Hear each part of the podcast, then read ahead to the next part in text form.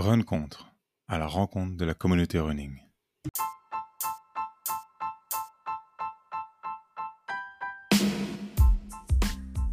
La course à pied est un sport de performance, c'est indéniable. Le chronomètre fait office de juge de paix. Cependant, les athlètes de haut niveau n'ont pas le monopole de la performance, et chacun d'entre nous, à sa propre échelle, peut viser sa performance, son haut niveau.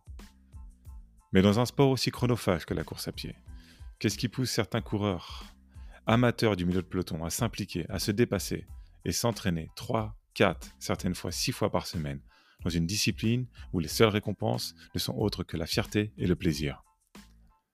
Alison est de cela. Pas forcément la coureuse la plus talentueuse de sa génération. Aficionada de la course à pied depuis son plus jeune âge, elle n'a jamais rangé les baskets, et ce malgré deux grossesses et un emploi du temps chargé. En effet, elle et son mari courent à pied également, élèvent leurs deux enfants, et gèrent, à eux deux, la Ruche Piquet, une entreprise familiale d'apiculture. Elle sait à quel point le running est primordial pour son équilibre personnel et celui de sa famille. Allison a vraiment trouvé son monde et son mode d'expression dans la communauté running. Elle sait concilier ses différentes obligations tout en continuant à prendre énormément de plaisir et de se dépasser dans la course à pied. Tout au long de sa carrière, elle a aligné des performances honorables du 800 mètres au marathon. Et comme cela ne suffisait pas, elle a su relever un nouveau défi. En avril dernier, elle a pris part à son premier marathon à Paris, suite à une opportunité de dernière minute via une amie. Pour beaucoup, entreprendre ce défi serait inconcevable sans une préparation adéquate en amont, votre hôte inclus. Point sans faux pour Alison, qui a relevé brillamment le challenge. Dans cet épisode, elle nous parle de son parcours sportif et professionnel, les difficultés générées par sa triple casquette et les leviers qu'elle a réussi à activer pour y faire face, de sa venue par hasard sur la distance reine du fond et de son expérience. Je vous laisse apprécier mon échange avec Alison Piquet, le running, le choix du cœur. Alison, bienvenue sur le podcast. Merci d'avoir accepté l'invitation. Comment ça va aujourd'hui? Salut Julien. Eh ben écoute, euh, ça va très bien. Merci pour l'invitation. Ouais, nickel, pas de problème. Hein, c'est euh, ouais, bah, du coup deuxième épisode euh, de ce podcast inspirant de, Running Community Podcast et aussi deuxième épisode de la série Run contre à la rencontre des les gens qui font la communauté running. Donc euh, voilà, pour moi, tu en fais partie et, à plus d'un titre. Et donc du coup, j'avais vraiment à cœur de pouvoir un peu te présenter et euh, présenter ton parcours à nos auditeurs et à nos auditrices. Donc euh, si tu peux te présenter pour celles et ceux qui ne te connaissent pas. Alors du coup, moi, c'est Alison. J'ai 33 ans. Bientôt 34 déjà. et ça fait, ça fait 23 ans que... Non, 20 ans 20 ans. On en parlait ce matin, Guillaume. 20 ans que je cours. D'accord. Ouais. Et euh, je suis maman de deux enfants, euh, Lucie, 7 ans, et Louis, 4 ans et demi. Donc, euh, tu vois, mes coupures en athlée, ça a été pour mes deux grossesses. D'accord. D'accord, d'accord. Et, et, à côté de ça, donc du coup, tu as commencé l'athlétisme il y a 20 ans, donc tu t'es inscrit directement dans un, dans un club, je suppose? Euh, oui, j'ai commencé en fait les premières compétitions euh, au collège. D'accord. Et c'est au collège que du coup la prof de sport euh, m'a dit que j'avais du, des capacités. Du coup, je me suis inscrite à Entente-Nord-Loire à l'époque. D'accord, ouais. Et, et, voilà, ça a commencé, ça a commencé là. Ça a commencé Grâce au collège. Mm. D'accord. Les, les crosses du collège, le côté un peu de détection avec la prof de PS. Et, euh, et, et, depuis, en fait, euh, des licences euh, prises tous les ans, mis à part pendant tes, les deux grossesses, ou même les années de tes grossesses, tu avais des licences entre? Non, les années des grossesses, non, j'avais pas pris de licence. J'ai continué à courir pour Lucie, j'ai continué jusqu'à 5-6 mois. Mais tu vois, tranquille, pas, pas de séance, quoi, juste du petit footing. Louis, par contre, j'ai arrêté de courir, mais je faisais de la course Enfin, de la marche, pardon. Tous les mm, ouais, cinq fois par semaine, j'avais euh, programmé sur la montre, tu sais, 10 000 pas. Du coup, je devais faire mes 10 000 pas euh, par, par jour. Ok, essayer de rester active euh, le plus possible pendant, pendant les deux grossesses, quoi. Ouais, ouais, sinon, sinon j'aurais été trop mal. Et c'est quelque chose que que tu as décidé toute seule ou c'était aussi un peu des conseils, heu, et des avis, enfin du d'un point de vue médical ou c'était vraiment tu dis: «Non, il faut faut que je bouge parce que sinon je vais, heu, je vais me rendre folle à à pas bouger quoi»? Ouais, c'est ça. Non, quand j'ai quand j'ai continué à courir pour Lucie, même, c'était pas hyper bien vu, tu vois? C'est pas hyper bien vu, une femme enceinte qui court, je trouve. Enfin, tu vois, les gens, ils ont vite un jugement, bah, que c'est pas bien pour moi, heu, pour le périnée, Mmh Et du coup, hem, j'ai pas trop écouté. Je me suis plutôt écoutée moi, j'y allais tranquille et mais enfin, tu vois, moi, j'ai mal vécu mes 2 grossesses parce que je pouvais plus courir, quoi. D'accord. Donc j'ai essayé au maximum, comme je pouvais, de faire du sport d'une autre manière, Mmh mais de continuer à faire du sport. Ouais. il y a il y a de ça il y a quelques temps, c'est une athlète américaine, il me semble, Alicia, heu, Montagno, qui a il me semble qu'elle a gagné, heu, 5 à 6 fois les les championnats, les US Trials aux aux aux États-Unis et elle avait couru le jusqu'à 8 mois. 8 mois, elle faisait encore des compétitions et je crois qu'elle s'est même présentée au championnat américain, heu, enceinte de 7 ou 8 mois et alors du coup, C'était très, 8 très mois. 8 ouais, mois. elle elle était très, très loin de son niveau, hem, de son niveau, heu, d'origine, heu, bien évidemment, mais elle s'était présentée sur un championnat, heu, de très de très haute facture, avec, le gros ventre. Ça avait ouais, voilà, ça avait créé énormément de débats, ça avait fait énormément le Ouais. buzz aussi, mais elle expliquait, voilà, que ça elle avait été, elle avait, voilà, elle avait fait ça aussi forcément en concertation avec, le le personnel médical et que et qu'il n'y avait pas eu de de de conséquences, postpartum et il me semble que l'année qui a suivi, elle doit elle refait au minimum la finale des des US Trials. Alors j'ai pas exactement la place qu'elle a faite, j'ai envie de dire qu'elle a gagné parce que ce serait beau pour l'histoire, mais j'ai pas envie de de me fourvoyer, donc heu donc heu, je laisserai les gens, heu, vérifier On ça et va aller regarder de ça de après. de de même. Mais elle s'était présentée sur, sur la piste et puis je crois qu'en plus, bon, cette histoire, elle s'était présentée sur la piste et il y avait, avec sa avec sa fille ou son fils, heu, enfin voilà, son nouveau-né qui était né, qui avait été dans le ventre sur la piste, de Tracktown USA à Eugene, heu, une année précé précédemment, donc c'était plutôt, c'était plutôt cool. C'est vrai qu'il y a pas mal de, heu, d'a priori et sur voilà, sur, voilà, la grossesse et l'activité physique. Mais de plus en plus, on voilà, on comme on le dit, hein, plus la la femme arrive à rester active, toute proportion gardée pendant la grossesse aussi, la récupération après, peut être beaucoup plus, rapide et il y aura moins de Plus de rapide, ouais. séquelles. Ouais. Ouais. Donc détection au collège, heu, comme on comme on disait un peu plus tôt et heu, l'envie de courir, heu, est venue directement? C'était plus parce qu'au final on t'a un peu poussé dans cette voie, tu t'es dit: «Bon, on va essayer, on verra bien ce qui, heu, ce qu'il y a à apprendre» non, non, qui l'envie de courir, ouais, ce que j'avais fait des des des petites courses, toutes petites, non, j'adorais ça. J'adorais j'adorais déjà la course, mais je faisais du basket à l'époque. D'accord, Donc en fait, je m'étais inscrit à l'athlé, mais je je devais aller qu'une fois à l'entraînement et je faisais les entraînements de basket. Je me rappelle que le week-end, j'enchaînais, heu, des fois le match de basket, puis j'allais faire la petite course, heu, la petite course juste après. Enfin, je j'enchaînais, quoi. Ouais, l'emploi du temps un peu classique, heu, d'un ouais, d'un pré-ado, entre 10 ouais, 10-13 ans qui peut qui peut encore se permettre de combiner, 3 à 4 activités sportives dans la semaine et puis, il se réveille il se réveille le lendemain sans courbature, sans problème, il s'est rien passé, quoi. exactement, C'est plus forcément le cas, je suppose? Ouais, non, tu vois, Non? après on fait des choix, quoi. Et hem et je voulais, heu, venir aussi un petit peu sur le fait que il me semble que tu as créé avec, avec ton compagnon, avec ton mari, puisque ton avec ton mari, une entreprise, il a il a de ça quelques années? Oui, alors du coup, Guillaume, il a créé, La Ruche Piquet, du coup en 2017 et moi je l'ai rejoint en 2020. D'accord. Donc en fait, heu, pendant la grossesse, heu, de Louis, heu, j'avais été arrêtée assez tôt et du coup j'ai travaillé un peu avec Guillaume et à la naissance de Louis, il a eu une belle opportunité, d'avoir un partenariat avec les Super U de Loire-Atlantique D'accord. et du coup Guillaume, il me dit, «Bah, qu'est-ce que je fais? Tout seul, je peux pas» et puis, heu, je lui dis: «Bah, écoute, on va trouver des solutions, heu, tu fonces, quoi». Mmh Et en fait, de là, heu, moi, je suis pas retournée au travail. Du coup, j'ai fait une rupture conventionnelle et j'ai travaillé avec Guillaume. D'accord. Et depuis 2020, euh, on a créé le GAEC, la Ruche Piquet. Du coup, on est tous les deux euh, ensemble dans la société. D'accord, c'est une société euh, créée.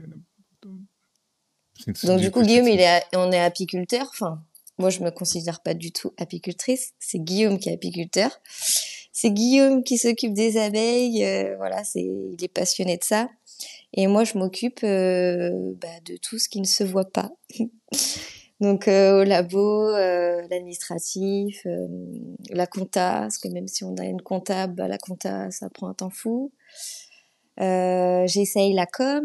Bon après, euh, toi j'ai pas du tout des études à la base dans la com, euh, le marketing et tout, mais aujourd'hui, bah les réseaux sociaux c'est ce qui nous fait, c'est ce qui nous fait avancer. Donc du coup, euh, j'essaye de travailler ça. et puis la récolte du miel c'est moi. Et puis tous les petits produits dérivés, j'essaye de penser à faire évoluer l'entreprise autrement que, que la vente de miel. D'accord, ouais. Essayer un peu d'élargir les, euh, les différents horizons euh, pour l'entreprise. Ouais. Opportunités de croissance. Euh, ouais, on se, on se, diversifie, quoi. Et, et du coup, je pense que par rapport à des apiculteurs classiques, bah, on se démarque un peu de ça et toujours en lien avec l'athlète, tu vois. Mmh Parce que du coup, bah, pour ceux et celles qui nous écoutent, Guillaume est également coureur à pied de, de bon niveau, hein, un bon niveau euh, interrégional euh, pré, euh, pré-national. Il a fait des très bonnes performances sur le 3000 mètres steeple et il s'est mis aussi il y a quelques années sur le semi-marathon et le marathon avec ouais. chrono de 2h33, 2h35 si, si je me cours pas. 33 ou 32 même. Oh là là. Ouais, d'accord, ouais. Bon, il va me gronder. Ouais, non, mais c'est 2 heures. Il me semble que c'est 2h33. Ok, qui, qui m'en tienne par rigueur, j'irai vérifier sa fiche FFA. euh, donc du coup, vous êtes vraiment euh, tous les deux dans, dans, dans, ce monde où voilà, vous gérez votre entreprise à deux, vous élevez vos enfants et vous arrivez quand même à combiner euh, votre pratique sportive aussi euh, à côté de ça. Et je voulais un peu ah oui, oui, oui. Et puis c'est c'est euh, c'est vital. Enfin, mmh nous on organise euh, notre journée par rapport euh, à l'athlète, si tu veux. Enfin, ça a toujours été comme ça. D'accord. Est-ce que tu as une semaine type un petit peu? Enfin, si du, d'un, ouais, une semaine type, lundi et dimanche, comment est-ce que ça se découpe, ça se goupille pour vous une semaine? Bah, le lundi matin, on reçoit le plan d'Anthony. Mmh Donc moi, je dois être euh, la première à, à, liker le plan, tu sais. la fille trop contente de recevoir, son, de recevoir le plan d'entraînement. Et du coup, en fait, après, euh, selon les rendez-vous qu'on a dans la semaine, bah, on cale les séances. D'accord. Après, euh, moi, je, je cale par rapport euh, à ma journée avec les enfants, tu vois. On a la chance d'être à notre compte, donc du coup, moi, je dépose les enfants et ma journée commence à 9 heures mais je vais les chercher à l'école, donc elle se termine, tu vois, à 16 heures. D'accord. Donc dans l'idéal, dans l'idéal, c'est que je calme ma séance dans la journée pour euh, pour être tranquille avec eux le soir. Mais euh, j'essaye, enfin, on veut aller au moins une fois par semaine au club. Pour être avec le groupe. Euh, c'est important d'être avec le groupe, ça nous fait progresser. Et c'est plus facile d'être avec tout le monde, puis de, de voir le coach aussi en taux. Mais sinon, ouais, on essaye de courir le midi. Et si c'est pas possible, euh, on a investi euh, dans un tapis roulant. D'accord.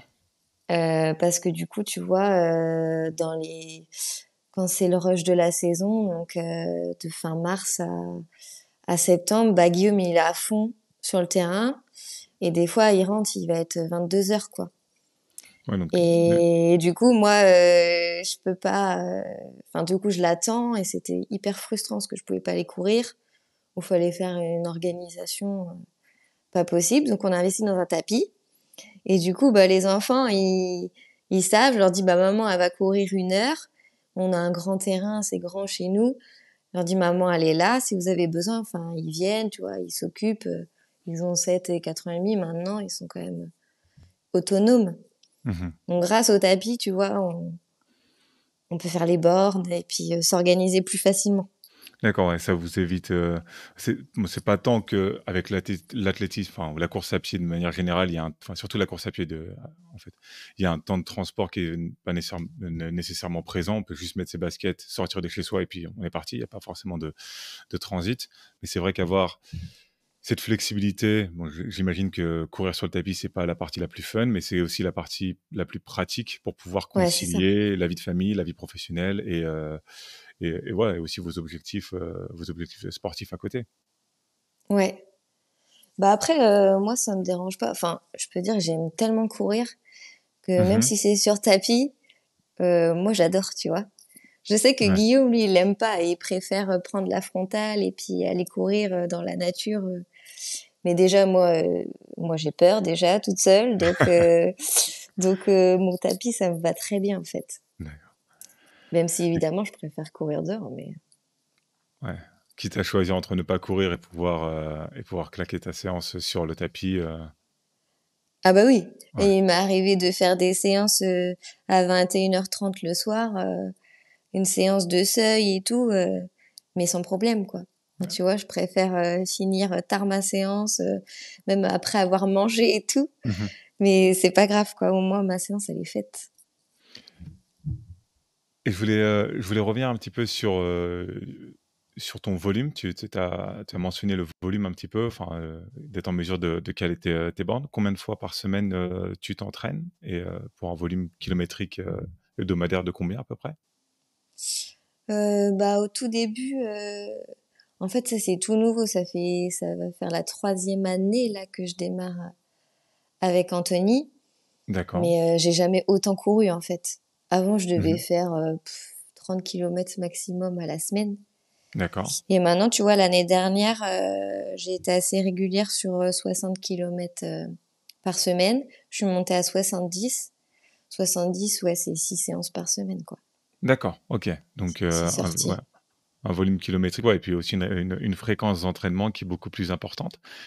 Euh, et Ouais, donc, du coup, tu, tu mentionnes euh, Anto, euh, Anthony Baumal, qui est coach au Nantes Étudiant Club et aussi athlète de niveau national sur les distances allant du 1500 mètres au semi-marathon. Ouais. record 3, 48 au 1500 et euh, 1h04 au, au semi, pour ne citer que, que ces temps-là. Euh, il y a eu un, il y a une raison particulière pour euh, qui, qui t'a poussé à, à intégrer ce, ce club? Comment ça se passait avant, en fait, de s'entraîner avec avec Anthony? Parce que du coup, trois ans, on remonte en 2020. Donc, tu sors tout juste de ta deuxième grossesse. Comment ça se passait avant et qu'est-ce qui t'a poussé à, à aller t'entraîner euh, avec Anthony? En fait, moi, euh, j'ai toujours fait depuis que depuis que j'ai démarré l'athlé, euh, j'ai toujours suivi, parce qu'en fait, j'ai fait pas mal de clubs, mais j'ai suivi les copines, tu vois. J'ai toujours suivi mon instinct, le feeling. Euh, au début, j'étais en tente Nord-Loire et toutes mes copines sont parties. Je suis partie à l'Herbauge. D'ailleurs, c'est là que qu'on s'est rencontrés, Julien. Tout à fait. Euh, parce que du coup là j'avais euh, j'avais un groupe de copines. Je me rappelle je faisais quand même pas mal d'heures. Enfin c'était pas du tout à côté de la maison. Maman elle venait me chercher tard le soir. Enfin c'était quand même beaucoup de concessions. Après pareil les filles elles ont arrêté. Du coup euh, je suis revenue en tente Nord-Loire une année. Et après c'est de là que je suis partie à l'ASPTT Nantes où du coup j'ai rencontré euh, bah, euh, Guillaume mon mari du coup, tu vois, c'était il y a 14 ans. Et c'est là que j'ai rencontré euh, Anto et puis toute l'équipe de la SPTT. Et même si j'étais la seule fille, bah, du coup, j'avais un vrai groupe avec les gars et, et c'était super. Après, il y a eu un nouveau coach qui est arrivé. Euh, pour le citer, c'est Nicolas Trouva. Du coup, qui est arrivé des États-Unis. Et là, je me suis entraînée avec Laura Valette. Donc, je pense que il y a Laura Valette, elle est quand même assez connue. Valette qui a fait les, Jeux Olympiques sur 110 mètres haies. Et, et en fait, euh, là, c'est une année où ça m'a reboosté à fond parce que euh, Nico faisait pas de différence entre, euh, tu bah, l'athlète qui était Laura de très haut niveau et puis nous, on s'entraînait autant qu'elle, on avait les mêmes entraînements et, euh, et ça m'a reboosté. J'ai beaucoup progressé. Et euh, après, il y a eu la fusion euh, de la SPTT qui est devenue le Nantes Métropole Athlétisme, où du coup, là, on a été dans le même club. Mhm. Euh, et après, c'est de là que bah, j'ai eu Lucie, donc j'ai arrêté. Et c'est là que Anto, du coup, est parti au Nantes Étudiant Club. Et du coup, c'est là, c'est ici que j'ai repris euh, pour être avec Anto. D'accord. Pour être avec Anto et les copains, parce qu'ils tous ceux de la SPTT, en fait, ils avaient re-signé au Nantes Étudiant Club. D'accord. Donc, ça avait vraiment été suivre euh, le groupe, euh, le lien- garder le lien social avec voilà, les gens qui, au final, te faisaient que les entraînements se passaient bien, ce sentiment un peu de collectif dans, dans, dans un sport aussi individuel que, que la course à pied. C'est ça. Parce que la course à pied, c'est un sport individuel, mais mmh. Du coup, c'est quand même le groupe, notre force. Ouais, c'est ouais, un sport individuel à, progression collective. Hein. C'est enfin, comme ça que moi j'ai tendance à, le, à, le, voir. Enfin, euh, en disant ça, ça fait euh, un an et demi que je m'entraîne tout seul tout le temps, mais bon, ça c'est un autre débat. euh, euh, donc, trois, il y a trois ans, tu, tu signes au Nantes, Étudiant Club et il y a une nouvelle philosophie d'entraînement qui, euh, qui se met en place pour toi. Qu'est-ce qui a, qu'est-ce qui a changé un petit peu euh, dans, cette, dans cette philosophie d'entraînement par rapport à ce qui se faisait avant? Bah, Du coup, Anto, bah, il a augmenté énormément mon volume d'entraînement. Mais tout en étant, en fait, c'était facile que je me rappelle, euh, après je faisais du 800 aussi, mais du coup je faisais des séances vraiment euh, où on se donnait vraiment à 200%. Et là, en tout, il est plus, euh, faut que ça soit facile, faut se sentir bien, euh, et c'est en faisant du volume en fait qu'on progresse. Mmh et je suis passée de mon chrono de du 10 km, tu vois, avant de m'entraîner avec Anto, j'étais à 44 44 minutes. Et du coup, euh, deux mois d'entraînement avec Anto, je suis passée à 42-25. Et tu vois, cette année, je fais 40-24. Bon, j'espère que cette barrière des 40 va finir par passer. Ouais. Mais, euh, mais c'est pour dire qu'en faisant du volume et en prenant du plaisir aussi à l'entraînement, et ben en fait, on, on progresse, quoi. Mmh. Mais il n'y a pas aussi, il n'y a pas que sur le, le, le 10 km que je, vérifie avant de, avant qu'on s'appelle. Également, ton temps sur 1500 mètres aussi a énormément, euh, tu as énormément amélioré ton temps aux 1500 mètres. Tu, voilà, je regardais un peu, un peu plus tôt, tu es passé de 5 minutes, 5 minutes 27 à 5 minutes. Et le 1500 mètres qui est une distance bien plus courte que le 10 km. Mais au final, cette philosophie de l'entraînement, plus de volume par rapport à une, philosophie d'entraînement peut-être tournée plus vers l'intensité, euh, tu as aussi pu en bénéficier sur des distances un peu plus courtes que, le 10 km au final. Oui, oui, oui. Du coup, euh, le 1500 d'ailleurs, c'est, ma grosse déception de cette année. Mais euh, ouais, en faisant du volume, en fait, euh, on progresse sur, sur les plus courtes distances. Et j'ai pas réessayé le 800, mais euh, avoir tu, dis, tu, donc, tu disais que tu n'as pas réessayé le, 800 mètres.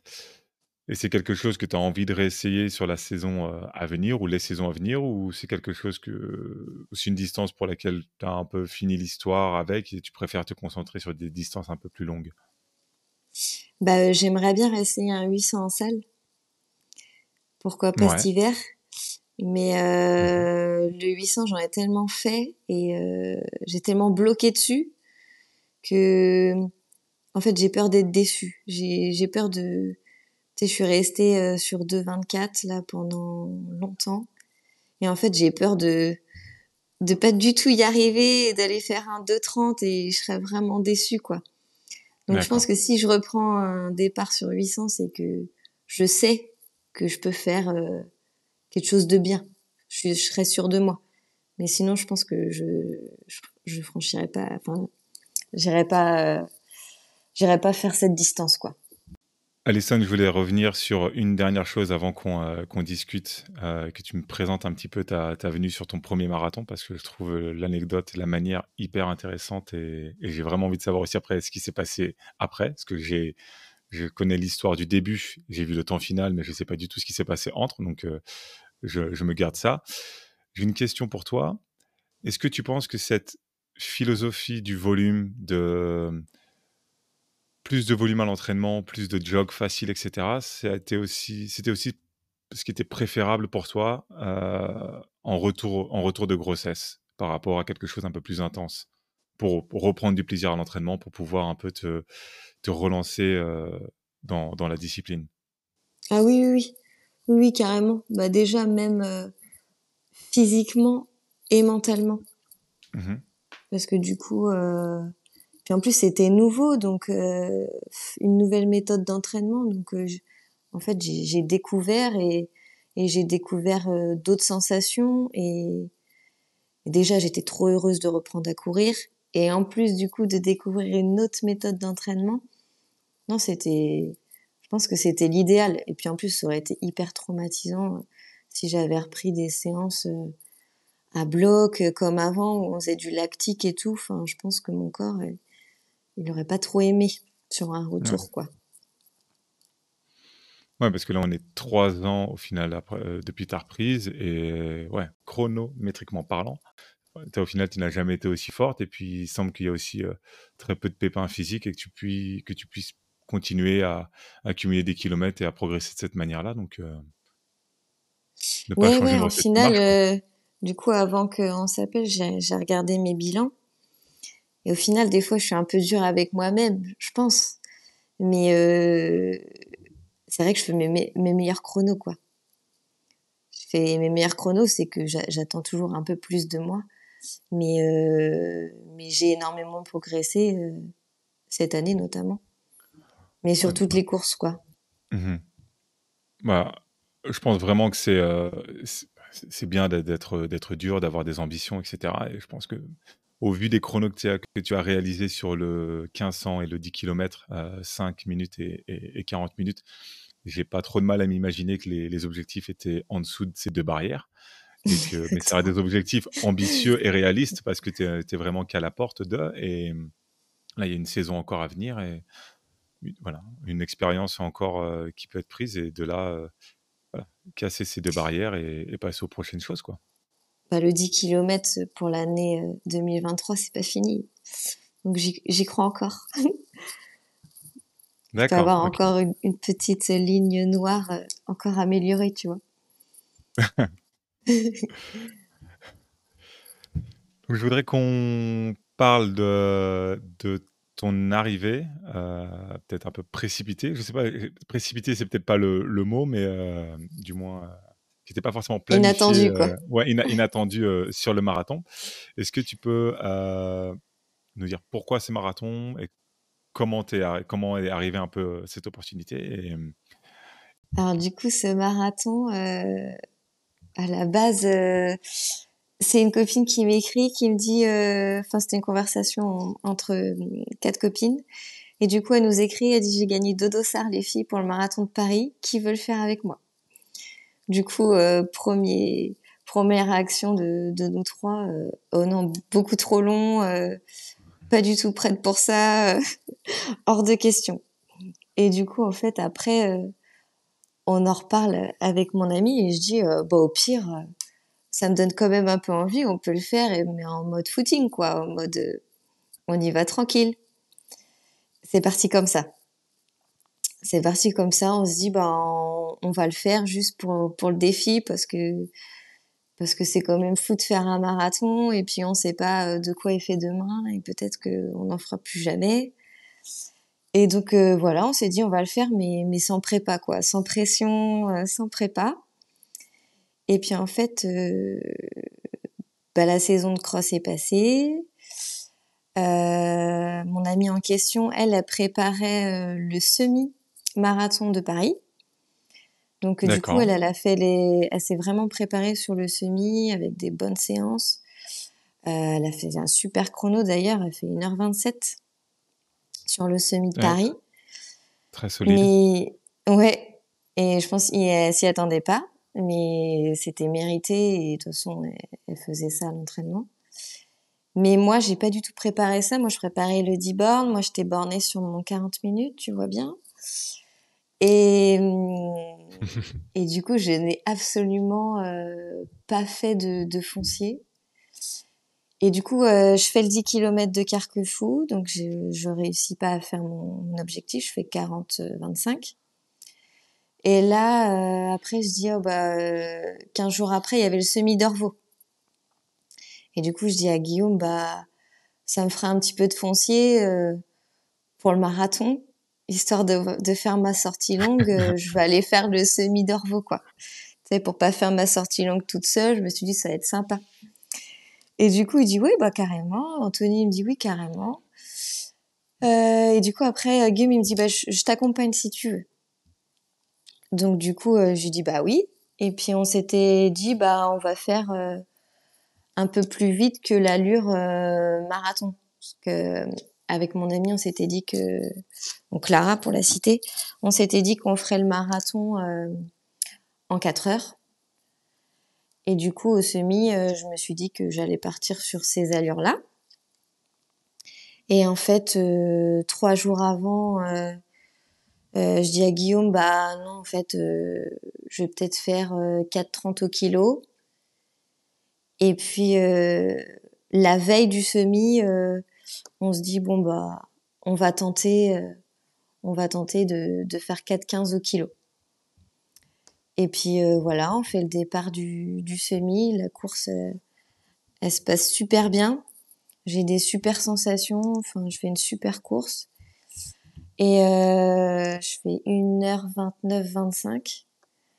Et là, ça, ça m'a reboosté et je me dis, bah, au marathon, euh, c'est pas que ça m'embête de faire euh, 4 heures, mais bon, je peux, je pense qu'on peut faire mieux. Et puis en mmh. plus, euh, Clara, elle avait fait 1h27.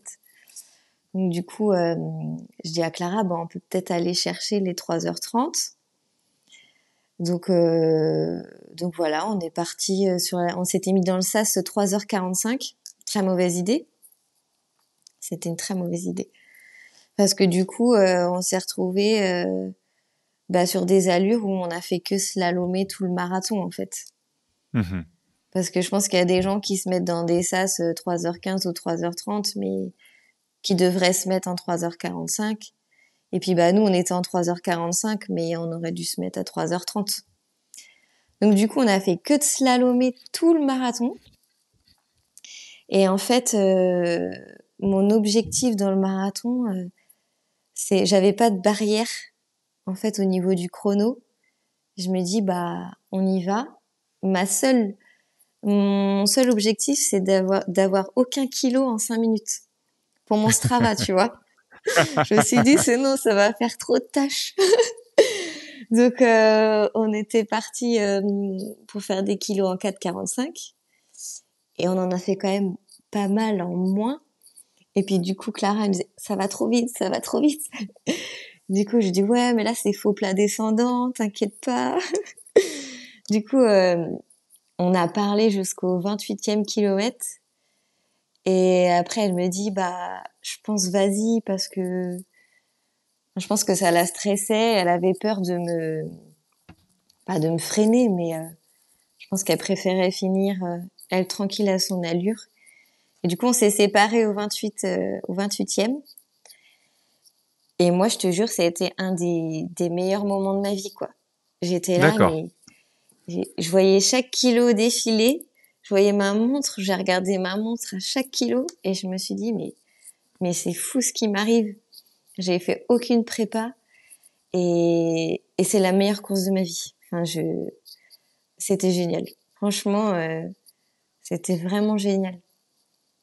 Ouais, donc tu es vraiment arrivé, euh, si je comprends bien, Alison, sur cette course avec zéro attente d'un point de vue chronométrique, euh, de la distance, l'objectif de ne pas courir un kilo en 5 minutes, tout, devait être au moins 4,59.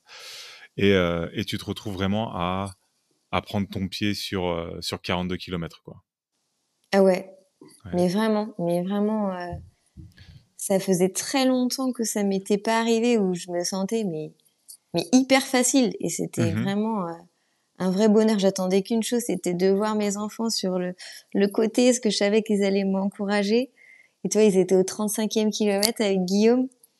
Et, et c'était trop bien, quoi. Enfin, franchement, c'était génial. Non, c'était c'était vraiment trop bien. Je souhaite à tout le monde de, de vivre de vivre ça, quoi. Et on, je, reprends un petit peu, euh, je reviens un petit peu en arrière sur, ce que tu as dit.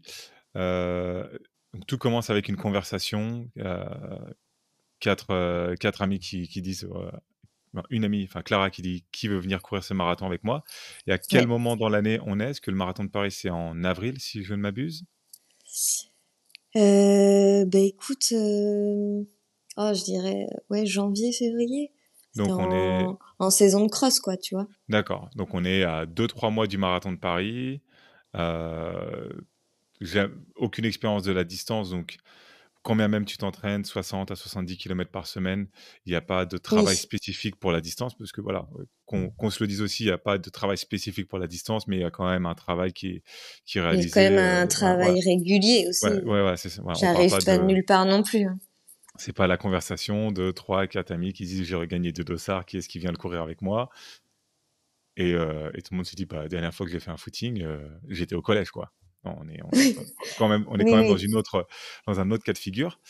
Euh, pendant ces et ton semi-marathon à, à, Orvaux qui te donne un petit peu ce, ce boost au final de, de confiance pour, pour tenir la distance du marathon. Il, se situe combien de temps avant le, le marathon en lui-même?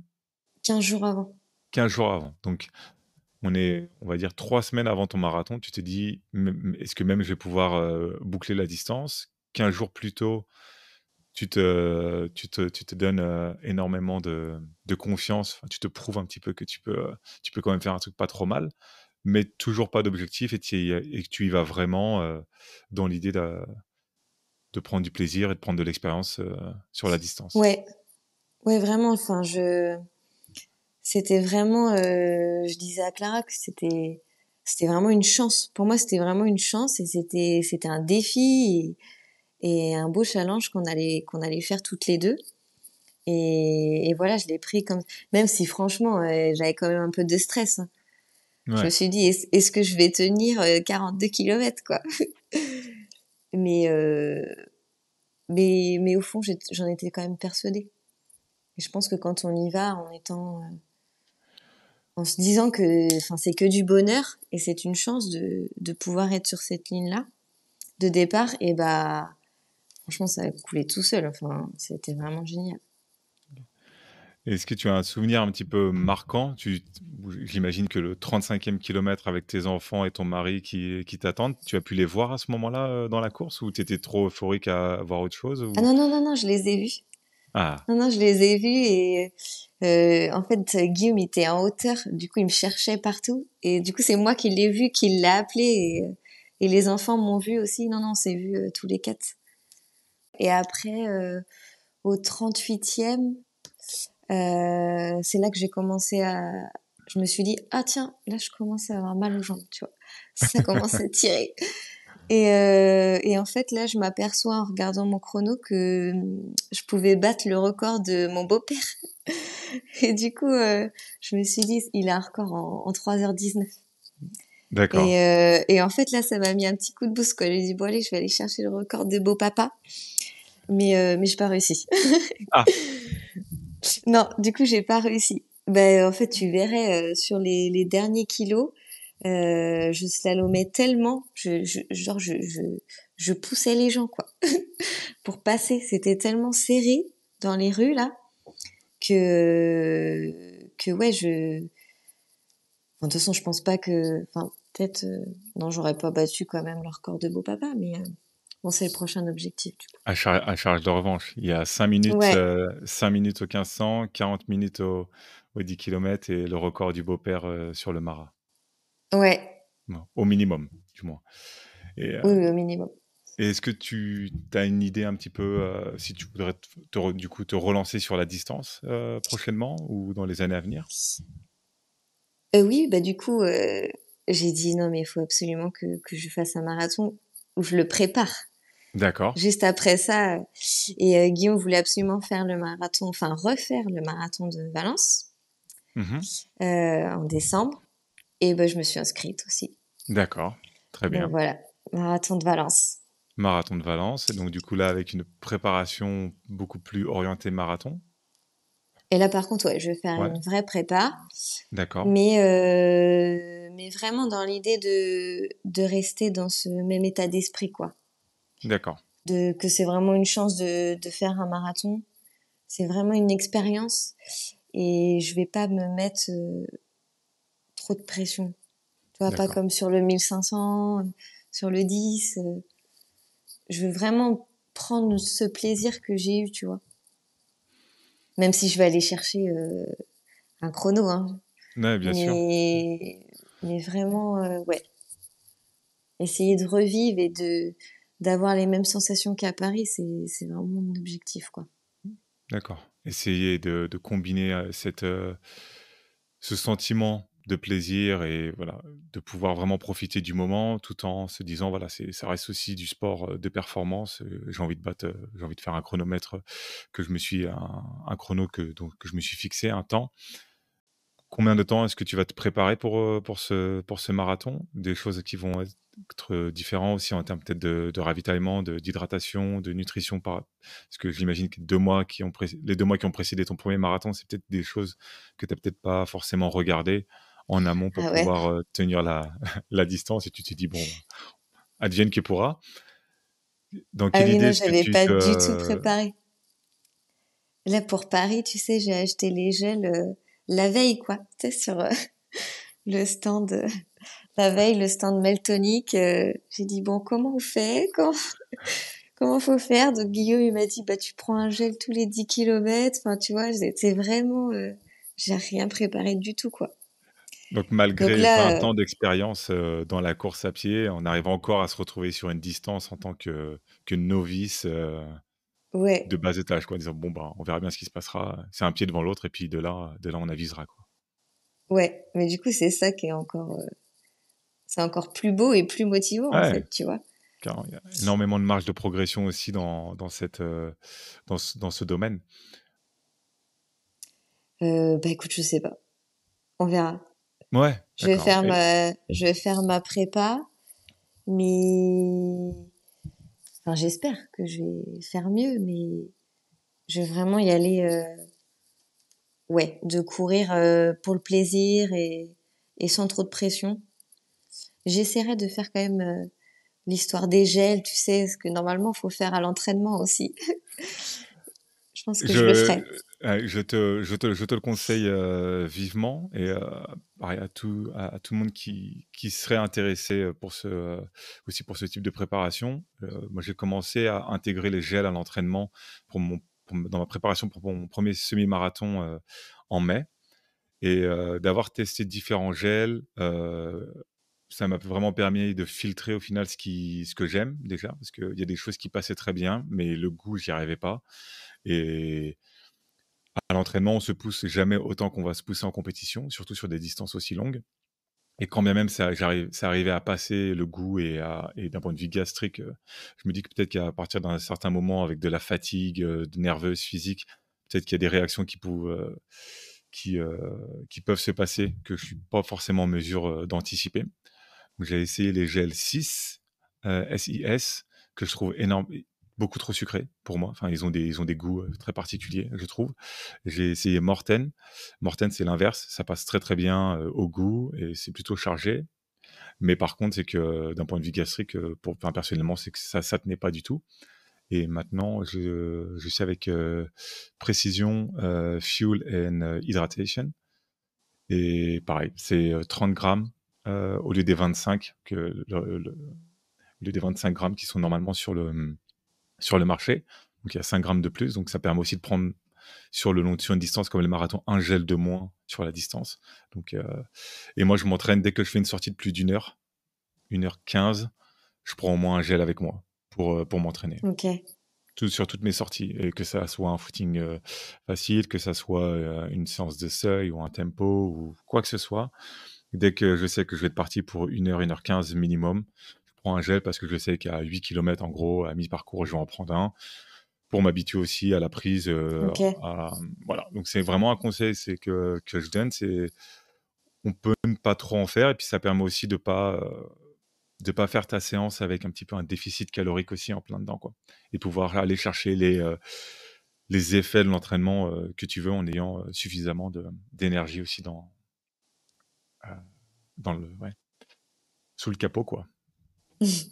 Voilà. ok. Bon, je vais, je vais penser à ça. Voilà. Après, euh, après, je pense que moi, je le fais aussi d'une manière qui est peut-être un peu trop extrême, où je le fais à chaque fois. Et je pense qu'on peut aussi très bien trouver un entre-deux ou le faire progressivement sur des séances très ciblées, etc. Mais moi, c'est quelque chose qui me m'intéresse et me botte euh, pas mal personnellement. Donc, j'essaie aussi un peu de, faire mes propres expériences pour pouvoir euh, aussi dans ce podcast éduquer et faire un peu mon récit d'expérience là-dessus. Et, et, pour avoir de l'expérience, bah, faut, faut tenter pour pouvoir en parler, quoi. Oui, carrément. C'est super intéressant. Donc un, entraînement pour le marathon un peu plus spécifique qui va commencer euh, prochainement, parce que le marathon de Valence c'est le 3 décembre euh, prochain, il me semble, Alison. Euh, combien de temps est-ce que tu te donnes pour te préparer spécifiquement pour la distance? Du coup, on, a, on va avoir un programme sur 12 semaines. Donc, donc tu vois, on va, on va démarrer en septembre. D'accord, OK. Donc, euh, ouais, euh, courant septembre, euh, début de la préparation et, et un volume kilométrique qui augmentera progressivement, la même philosophie, je suppose. Et un objectif chronométrique, mis à part le, le record de Beau Papa sur la ligne de départ, ou ça viendra pendant la préparation? Bah, j'ai j'ai quand même au moins sur 3h15. Mais j'aimerais bien aller chercher les 3h10 quand même. D'accord. Donc, une fois de plus, un objectif ambitieux euh, qui permet aussi de garder la motivation euh, à l'entraînement et se dire voilà, c'est pas juste le niveau d'après, mais c'est quand même quelque chose pour lequel il va falloir euh, travailler pour. Exactement. Ok, nickel. Est-ce que tu aurais quelque chose à ajouter pour ceux et celles qui nous écoutent, un, conseil à partager, un mantra euh, bah, moi, ce que je pourrais dire, c'est en fait quand on est passionné, quand on court, à... enfin, moi je cours avec mon cœur et en fait, peu importe notre niveau. Enfin, moi, j'estime que j'ai vraiment un, petit niveau, quoi. Mais euh... mais je me donne les moyens et je cours avec mon cœur. Aujourd'hui, j'ai pas j'ai pas eu le les résultats encore, tu vois, où je me dis euh, je suis satisfaite de moi, tu vois. il me reste ma barrière de, du 1500, la barrière du 10. Je pense que le semi, faut que je progresse, le marathon aussi. Mais euh, je me donne les moyens dans ma vie de tous les jours et, et ça va payer en fait. Parce que quand on fait les choses avec le cœur, ça finit toujours par payer.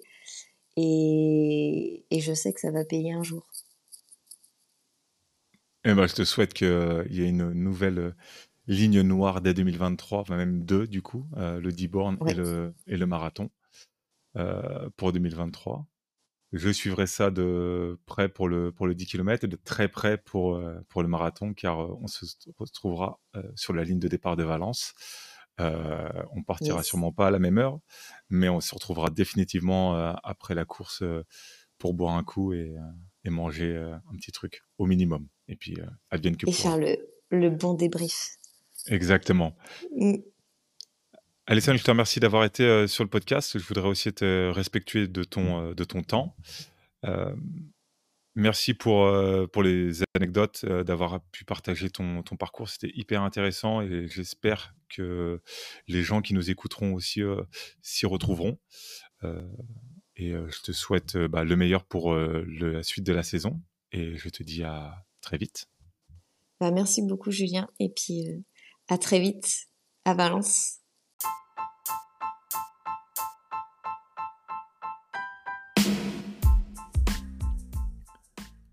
Merci à toutes et à tous d'être restés avec nous jusqu'ici.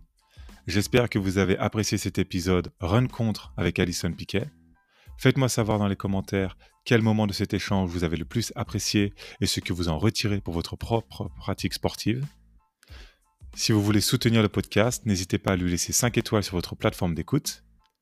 Je vous dis à dans 15 jours Et d'ici là, n'oubliez pas, chaque foulée en inspire une autre.